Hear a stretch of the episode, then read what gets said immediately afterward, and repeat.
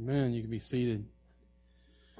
Well, last week as we studied from Luke, we saw the, the first moment in recorded history of the, the, the first event in the New Testament take place. It was, it was, uh, it didn't start with Jesus. It didn't start in the way that we might assume. It was Gabriel showing up to a, a priest named Zachariah and announcing that he and his wife, his wife was barren, uh, that they were going to, in their old age, get pregnant, and this baby that was going to be born was going to be a, a special, a, a special baby. He had a special role in in the redemptive history that God was at work bringing about.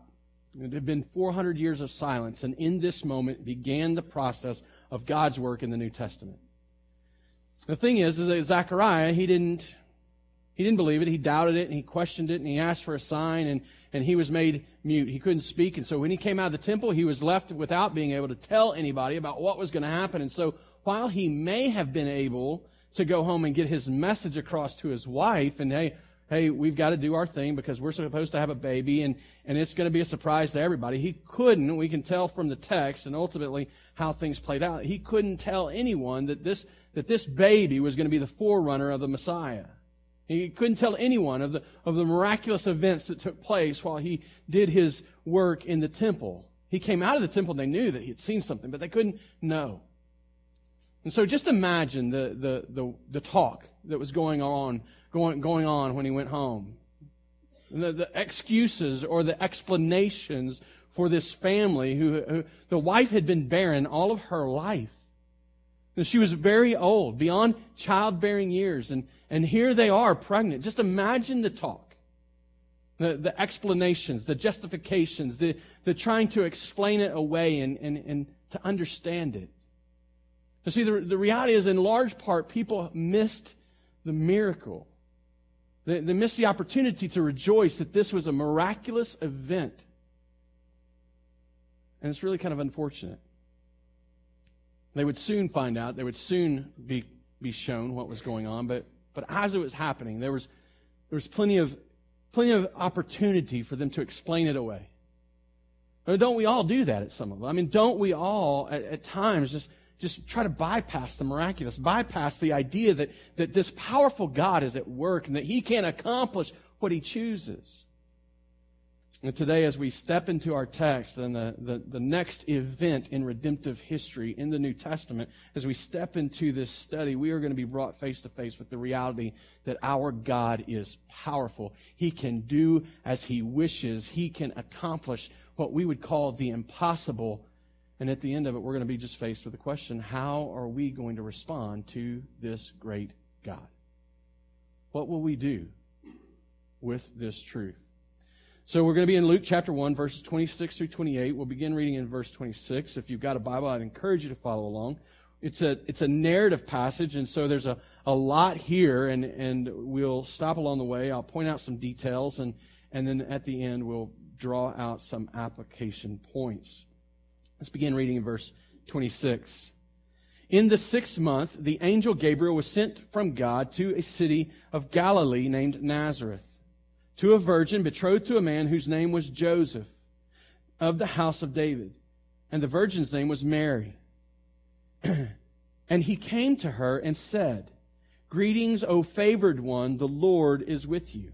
But she was greatly troubled at the saying and tried to discern what sort of greeting this might be. So let's just stop right there and let's Luke gives us the setting. He he sets in place, he sets the the the the event in place, in time, and, and begins to show us the characters that are at play. So here we are, 400 years, after 400 years of silence, there's the announcement of John the Baptist's birth, and then all of a sudden the, the events of redemptive history, they begin to compound, and so we're not waiting another 400 years to hear from God, but six months later, in fact, that's what that, that's what that six month refers to. Six months after Elizabeth is pregnant, after the announcement of her pregnancy, six months later, Gabriel is on a second mission. He's got a second message to bring. This isn't the sixth month of the year, it's six months after he first started. So we see the, the events of redemptive history beginning to compound. And if we were to follow this timeline out, they would begin to just be, they would be right on top of one another to the point that daily we're seeing God do amazing, miraculous, and powerful things through what, what is about to happen in this moment. He, he goes not to a prestigious place. He goes not to a to a place like the temple or to a city like Jerusalem. He he doesn't go to some person of position. He goes to a very young girl named Mary and makes note that she's a virgin. And she never had a sexual relationship in any form. He goes to this little village called Nazareth. I want you to think about Nazareth because the truth is, is that it's really, I mean, they were, they, they were not thought of as a place where, where God was going to work. There, were, there was no notoriety in Nazareth. It was a little bitty village. Probably, they, they think at this time, probably about 400 people. If, if to make a comparison, I mean, it would be like these towns in southwest Missouri that you drive through, and if you blink, you miss them. You know, I mean, that's the, that's just the way it was. And and while it was Jer, uh, Jewish in culture, there's probably a lot of similarities to the villages that we work with in Africa. And so you've seen pictures of it, you've seen and heard stories of how things go. And and if it's right that there was only about 400 people in this village, then likely it's very similar to the village that we work with called Kappa. And Kappa is a really tiny little village. It's out in the middle of nowhere, and no one would think that anything significant or special would happen there. But it's a very tight knit little village. It's got about you know just just several families that there's aunts and uncles, uh, grandchildren and grandparents and fathers and mothers and brothers and sisters and they're they're all loosely related and connected and everybody knows everybody. It's just this little bitty village. And inside that village, everybody has their role. The young women and, and really the, the women altogether are, are working hard uh, basically all the time. I mean, the, the young women would be would be going to the well and getting water. They'd be helping their mothers as they take care of their family compounds, and and they would be um, preparing meals together with other women because they eat in a family style, and so they they all work together to make these meals, and then they bring them into the compound, and and everybody gathers around these dishes and eats together. And the young men and the young men aren't aren't aren't just sitting there doing nothing. They're finding ways to support the the um, the, the household. And, and so they'll hire themselves out, they'll do different things, and they'll fill roles that is necessary for the whole village. For example, in Kappa, there's a baker, and he bakes bread for the whole village. And so everybody comes and sees him every morning to get fresh bread because that's really the only bread they're going to get. So so he bakes the bread. And then there's another guy who's a tailor and he makes clothes for everybody. And so somebody goes and gets their fabric and then they bring it to the tailor in the village and he makes their clothes for them. And, and there's even a jeweler. So, I mean, there's this guy who has a little, a little, um, uh, I don't know what you call it, but basically he's, he's melting gold and forming into jewelry. And, and, and it's just crazy that this little village, everybody has their, their role. There's even an aluminum worker, a metal worker that's making plates and dishes for them to use and, and tools for them to use. It's a pretty neat and interesting connection as they live together communally, really segregated and separated from the world, just this small little village doing their thing. The only people that it seems like aren't working hard are the old guys who are sitting around talking and and napping a lot. That's about the only people that you don't see working. But but truly, during farming season, they're they're all farmers. There's not one of them that doesn't take part in this. And in fact, I asked the guy one day. I said, "So what do you do for a living?" You know, because that's an, that's a question we ask one another. And I was like, "So what do you what do you do for a living?" And he looked at me weird, like, "Why would you ask me that question?" And I was like, "Well, I mean, how do you how do you make money?" And he's like, "I I don't really have anything like that. I'm a farmer." Everybody's a farmer. And then when harvest hits, everybody's a farmer. The men, the women, the children, everybody's out in the fields from, from the time the sun comes up to the time the sun goes down. Everybody's farming. And while it is different, probably culturally, the, the, the similarities are, are very, I, I think the, the, the similarities are probably very near to what Joseph and Mary would have experienced. She would have been getting water. She would have been taking care of a family compound. He would have been probably finding some way to hire himself out. He, was a carpenter, we know by trade, and so he would have been building things for people and, and ultimately preparing and being made ready to take his wife Mary and, and provide a home. And that's the that's the idea. It's just a simple little people out in the middle of nowhere, well away from what people considered the center of uh, Jewish life to be. It was well north of Jerusalem. No one would have expected Nazareth to be the place that God would show up. No one would have expected Joseph to be a guy that God would, would use or have a role for. He was just a, he was just your average villager. He was just your average young man. There's nothing special about him except that Luke points out that he was of the line of David. But that's really not that big a deal. Because if you think about it, by the time this happens, David had had many children, and those children had had many children, and those children had had many children, so that the tree is wide. You know, I mean, there's all kinds of men that could have said, I'm in the line of David.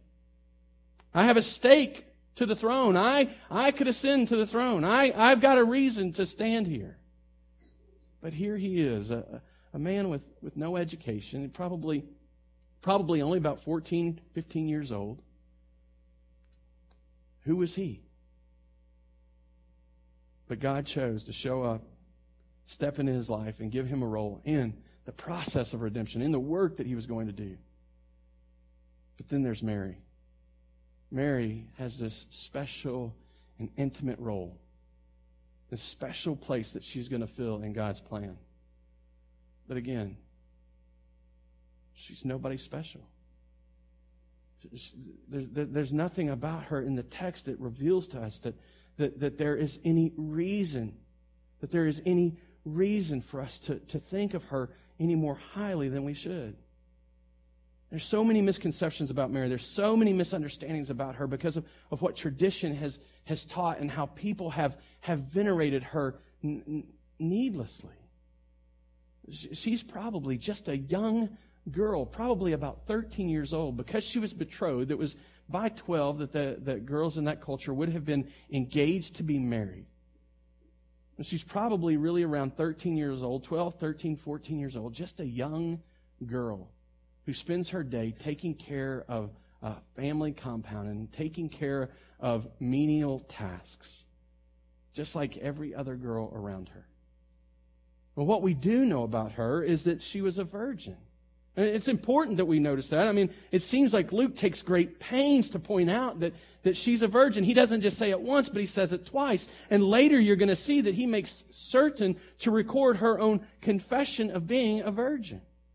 He doesn't just name her a virgin once. He says, look, this is, this virgin's name was Mary, and he came to, Gabriel came to a, a, a virgin betrothed to a man whose name was Joseph. There's, there's, he's, he's wanting to make sure we see this.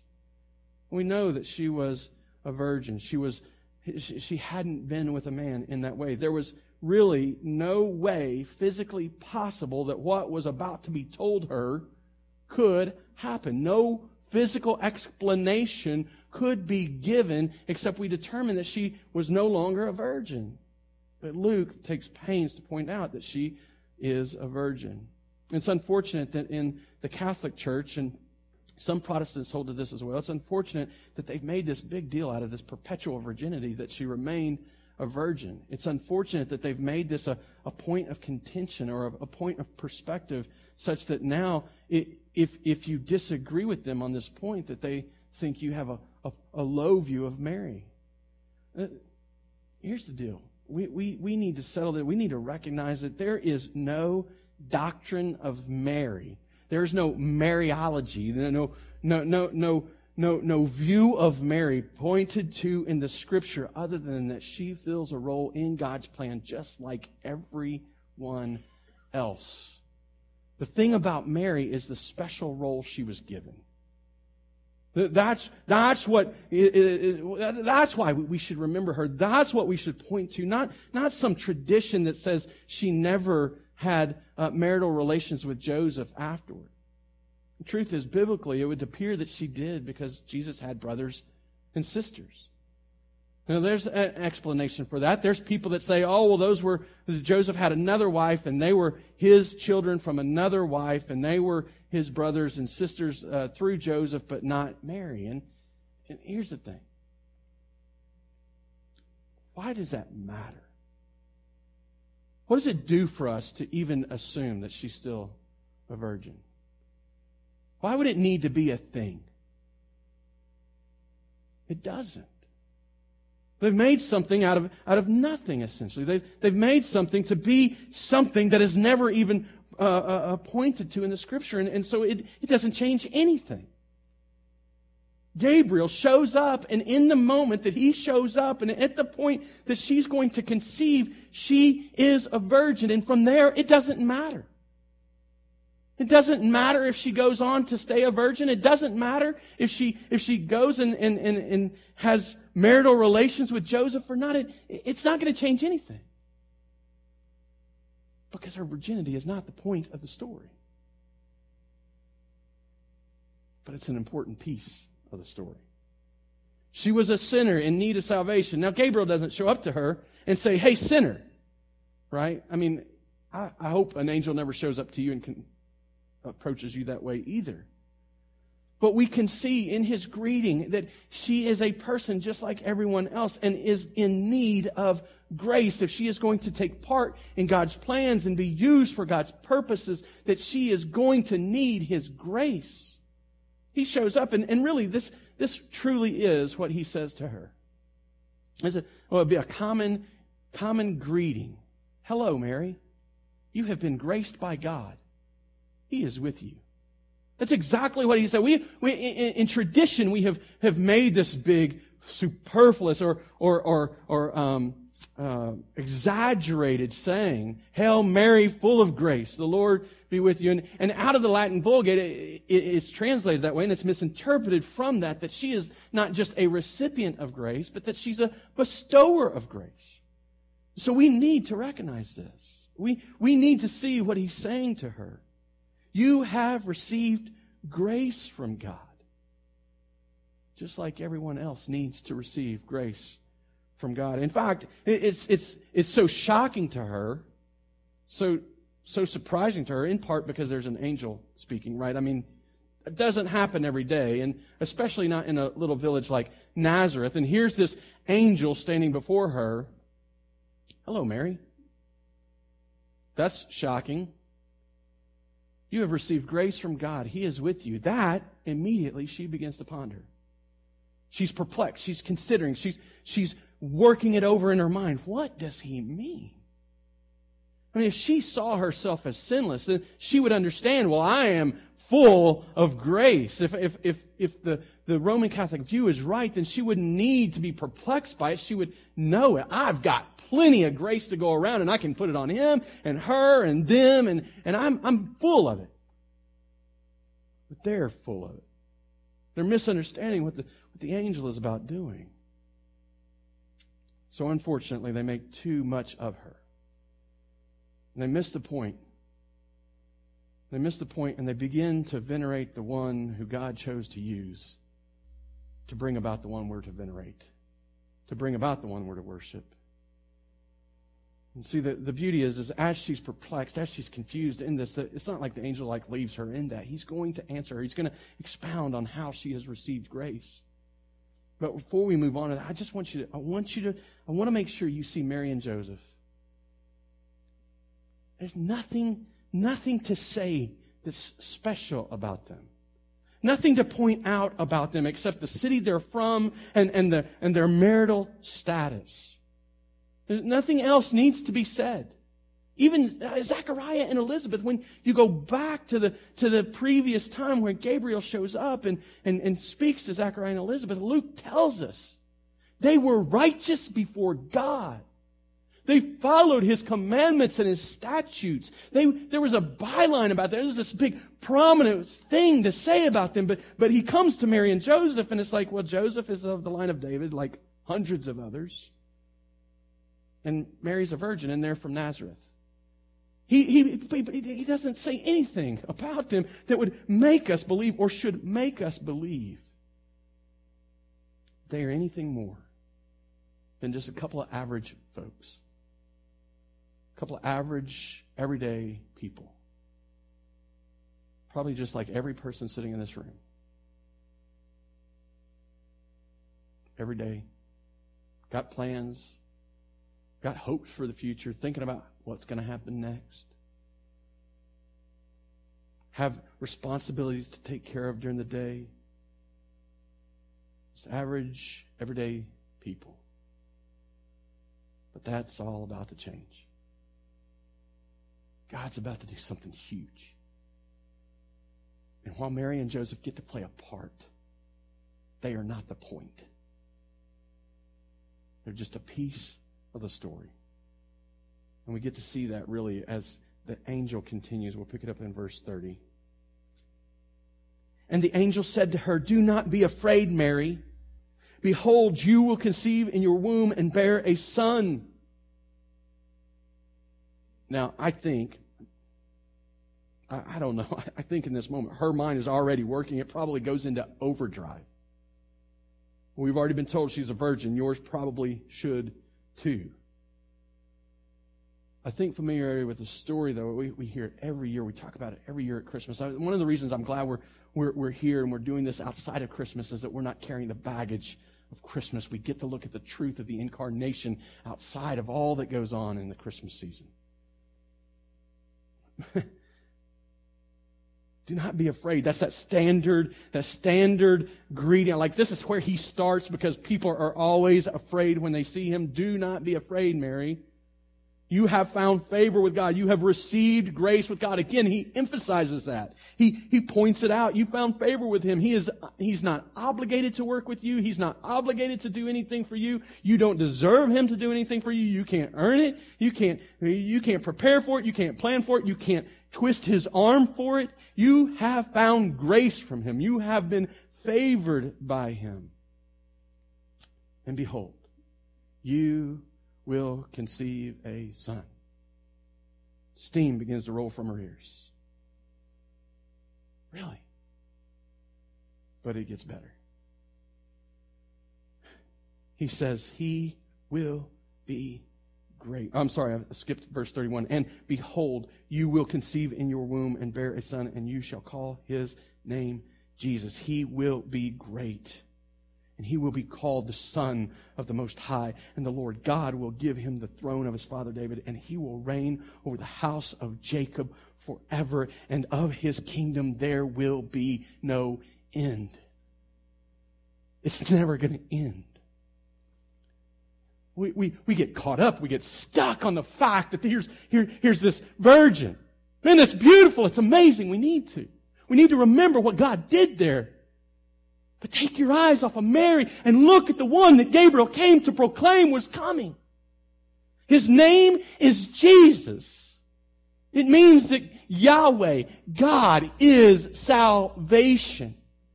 He is going to be a Savior. He is going to save you from what ails you, from what condemns you, from what dooms you. He is going to give us what we need. He is Savior. He will be great. It's unfortunate we, we use this word so and we just throw it around today. Things are great. People are great. If you're following the presidential campaign, Donald Trump, everybody's great. Even if he's insulting you in the sentence before, you're great. What a misconception. What a misunderstanding. Jesus is going to be great, Gabriel says. That means he's going to be over everything. It's, it's, it's crazy when you compare this to the story of Zachariah and Elizabeth and, and, and Gabriel announces John the Baptist. He says he will be great before God. But when he says it about Jesus, he's just great. There's no need for qualification. There's no need for a tagline. There's no, it's, it's intrinsically, naturally, this is who he is. He is great. He is over all things. Everything answers to Him. Everything falls below Him. He is the standard of greatness. And if anything is going to be great, it is measured against Him. He will be great. He will be the Son of the Most High. He will be God's Son. The thing is, he's not just going to be great, he's going to be glorious. He's going to be worthy to be worshiped. He's going to be of a nature that's, that's worthy for, of, of praise and honor. He is going to be, he is going to be glorious. I mean, you just consider this for a moment. Gabriel is telling us that God is going to have a son. And we're going to get to see him face to face, flesh to flesh. He's going to put on flesh and dwell with us. Mary, you're going to have this son. And Gabriel, I mean, it's not, he's not the only one that's like, hey, this is going to be God's son. God, he, he, he affirmed it when Jesus was baptized. At the beginning of his ministry, his earthly ministry, he's baptized. God speaks from heaven and people hear it. This is my son in whom I'm well pleased. And then uh, on the Mount of Transfiguration, near the end of his ministry, he, he's transfigured and his glory shines out of his humanity. And, and God speaks again from the cloud that's resting on them. And he says, This is my son in whom I am pleased. God the Father is a proud daddy. He looks on his son and he is proud of him and he is, he is honored to say, that's him. He's my son. He's of the same nature and essence than I am. And you think about the importance of this as you can see it play out in the days to come in, in Jesus' life. I mean, no one got upset to think that he might be of the line of David. No one got mad at him to say that, hey, I, I, I could uh, ascend to the throne. But when he said, I'm God's son, they determined to kill him. They called him a blasphemer. And they opposed God and his plan. And the angel lets her know this is an amazing event that is about to take place. God is about to take flesh. And he is going to be born from you. He is going to be a king. He is already great. He is glorious ab- above all things, and he is going to rule as a king. He is going to be given the throne of David. And he is going to sit on that throne, and he is going to rule with the authority that belongs to God by God's providential hand, He will make all things work in order that God, or, or, that Jesus, His Son, will reign. And how long or where will He reign? The house of Jacob. He is going to be the King of Israel. As that plays out in redemptive history, we learn He's not just going to be the King of a nation.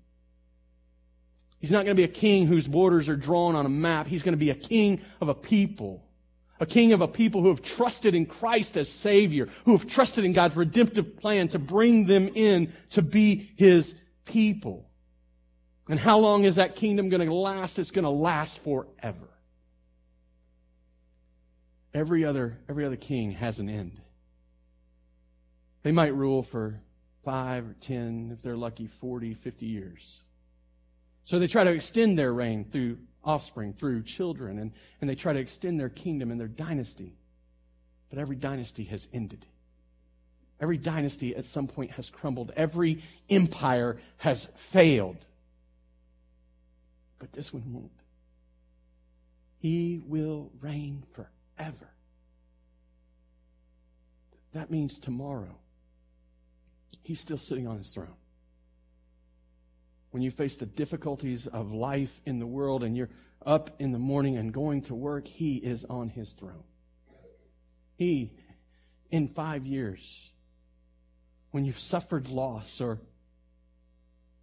or the circumstances are such that you find yourself out of control, you can know He's not.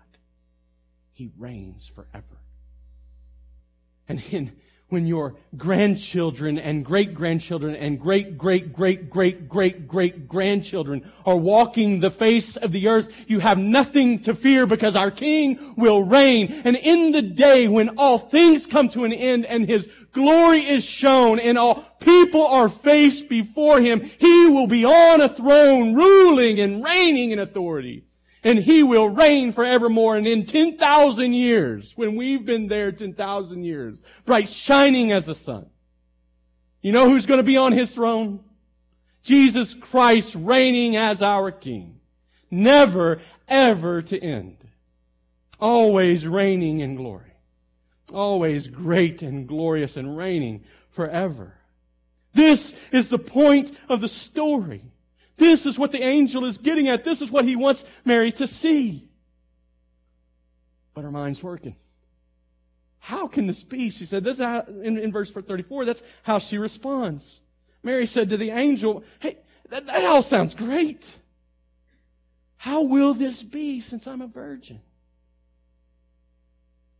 And the angel answered her, the Holy Spirit will come upon you, and the power of the Most High will overshadow you. Therefore, the child to be born will be called holy and the Son of God. Just, just, just take a second and think about this. How is this going to be? I mean, Zachariah asked a question and he gets struck mute. I mean, he can't talk, right? He's asking for a sign. Hey, prove it to me. She, she's not asking in disbelief. She's not asking for proof. She's just trying to understand. I, I believe what you're saying, but how is, how's it going to happen? And he tells her. But he doesn't give her detail. He doesn't give her the intimate notes about how God is going to, hey, the Holy Spirit's going to come on you. The power of God is going to overshadow you. And when he's all done, you're going to be pregnant. That's all she gets. But immediately he goes back to his whole purpose. Remember, you're a virgin, and that's important to the story. It's important to God's purposes and plans. But you're a virgin, and, and you're chosen. You're the one. Because when this child is born, because you've been a virgin, because you are a virgin, because God's power made this possible, this child will be holy. He'll be distinct. He'll be different than every other child that ever lives. He'll be, he'll be uh, uh, saved from the, from the sinful nature that, that descends through mankind. Through Adam, sin entered. And through mankind, sin continues. And so God looks at her and says, there's a virgin. I'm going to put my son within her. She's going to give birth to my child. He is going to be called the son of God. She was a virgin by God's choice for God's purpose. She was a virgin so that Jesus could be called holy. She's a virgin simply so that Jesus could shine and no person, no other person could get the glory. It's the whole point of the story is Jesus. It's not Mary or Joseph, not Gabriel or, or Zachariah and Elizabeth, not John the Baptist, not Nazareth or the temple or, or, or, or Judea or Jerusalem. None of those. They're simply the setting in which God enters into our lives and begins to do miraculous and powerful works. Certainly there are details that must be told to give an accurate telling, but they are not the point. They were simply pieces of the story. Jesus is the point. The story is all about Him. And so God does something that no one else could ever take credit for. Certainly, certainly there would be excuses being made. Certainly there would be people talking about Mary. Joseph would even have his own struggle with what happened. But a virgin got pregnant with a miraculous child who would be a savior, who would be a king, who would reign forever. That's the point of the story. You know, it's unfortunate in, in our in our day of, of scholarship and thinking probably really being too smart for ourselves. There's there's this all, all these people on on one end you have people who make too much of Mary. We've already dealt with that. On the other end you you have people that just try to deny it and get rid of it altogether. For example, in the early 90s, there was this group called the, the Jesus Seminar, and it's about 30 scholars that that really they they were way too smart for their own good. They had read everything but the Bible, I think, and or believed everything but the Bible. I think they had read the Bible. They just didn't believe it. They believed everything else, and and determined that that they were that they had the authority to determine what in the Bible is right and wrong, and what's true and not true. So these 30 scholars would would deal with a passage and they'd vote and determine should that go or should that stay. And the virgin birth was one of those things. The, the, the, the narrative of the virgin birth, they determined it wasn't true and it was it, it, it wasn't necessary, and so they determined that it didn't need to be believed. Then comes along a very short lived and, and relatively small movement called the Emergent Church Movement. I don't know if you're familiar with it, but, but there was a lot of people in it that were really beginning to question and trying to, to get rid of certain doctrines. One of its leaders, a man named Rob Bell, who has since shown himself to just totally step outside of Christian uh, teaching and Christian doctrine.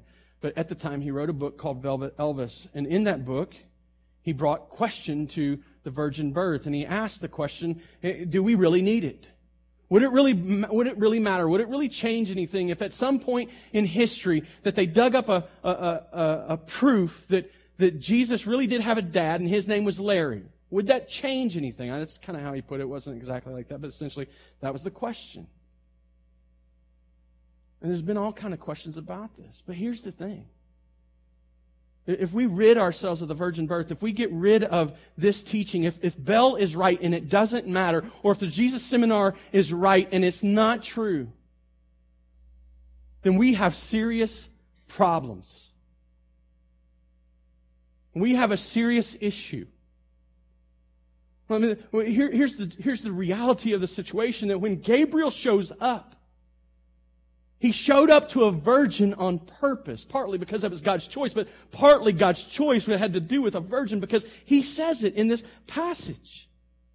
He says that, that, that you are, she's like, I'm a virgin. How's it going to happen? The angel answered her, he's going to come on you. The power is going to overshadow you and you're going to be, you're going to have a child so that he will be called holy, the son of God. The thing is, if it's not a virgin birth, he's a kid just like the rest of our kids. Let that sit on you for a minute. My mom's laughing.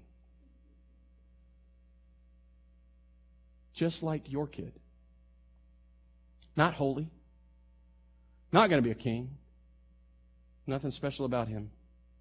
Born in a city, in a, in a village, and we should probably note this, in a village where he had no advantage. He was likely going to grow up in this village and do nothing more than farm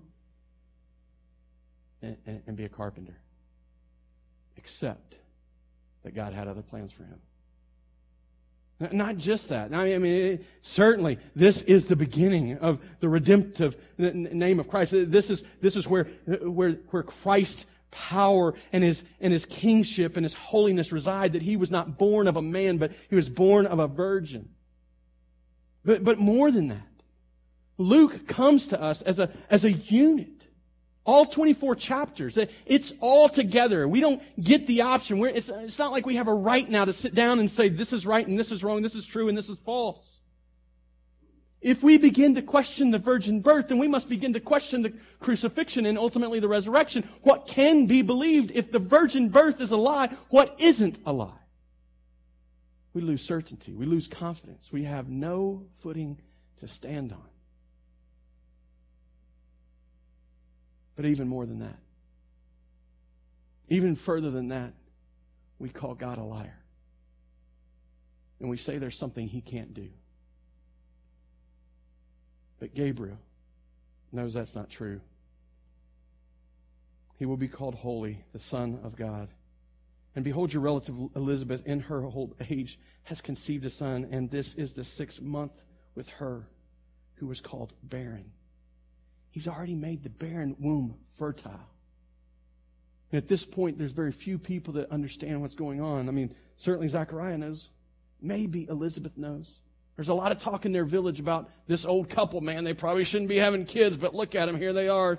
Selfish as they are, having kids. I don't even know if she's going to be able to make it or not.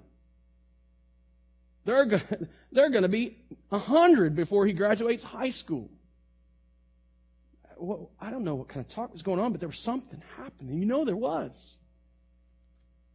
She's already been made pregnant. It's part of the whole process. For nothing will be impossible with God. God not only makes barren wombs fertile, He makes virgins give birth. Nothing is impossible with Him. Absolutely nothing. He can do whatever He chooses. And all things he decrees, he accomplishes.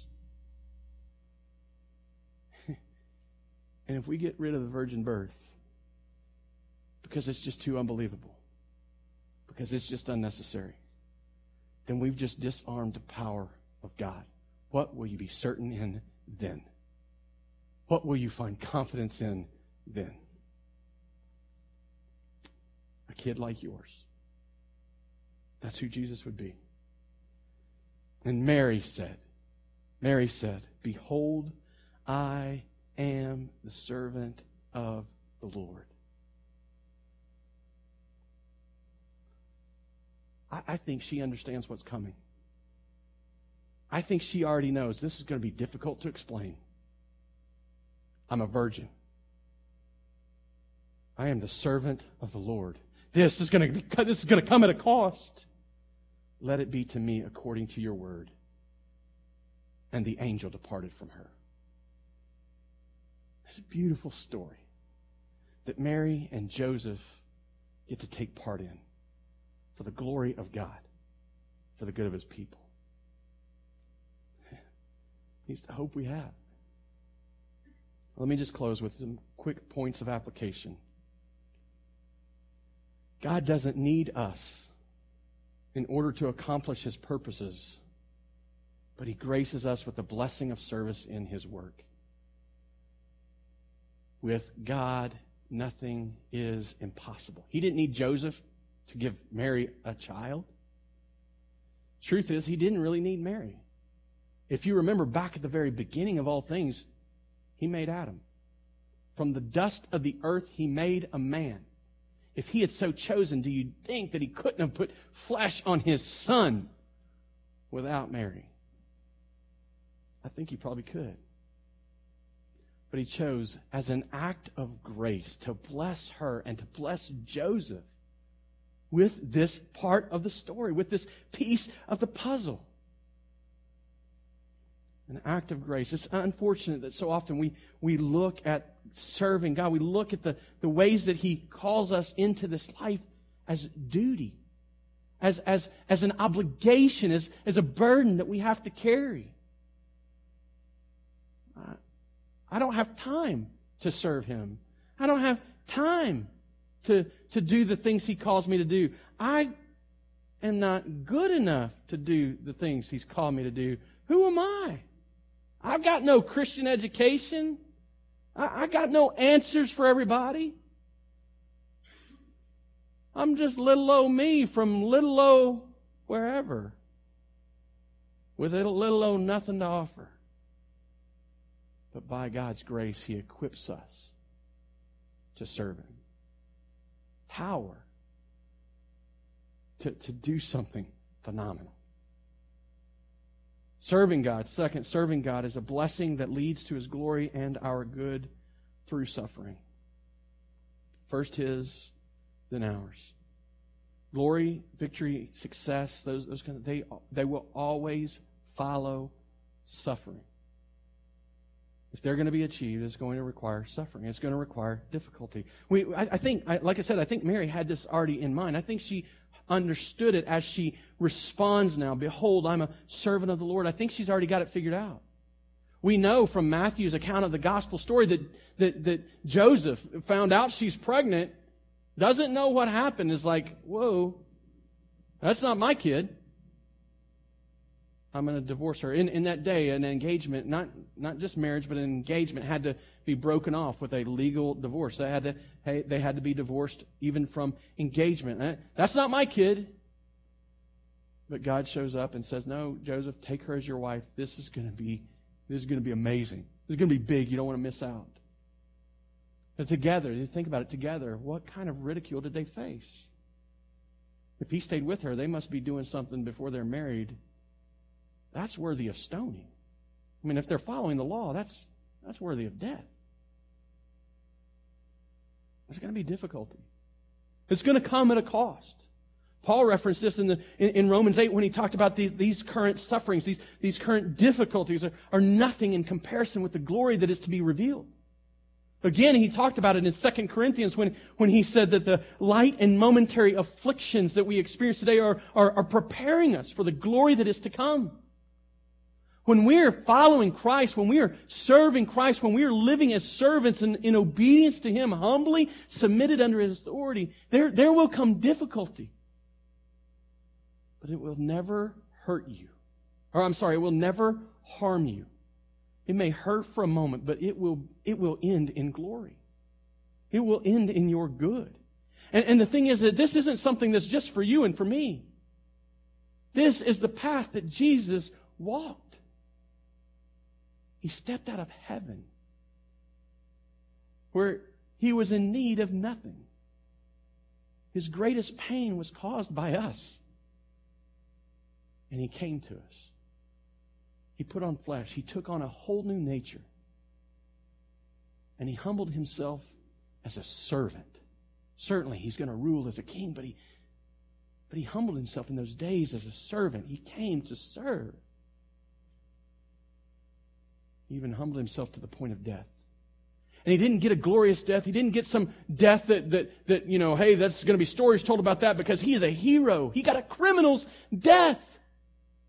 The only reason we remember it as glorious today is because in that criminal's death, he was paying a price that we could not pay. He was doing a work that we could not do. He was giving us a life that we did not deserve. He is our hero because he died to himself. He died for his Father. He sacrificed and he suffered. Through his suffering, we get to enjoy his glory that, that's, that's why we don't have to be upset about what comes.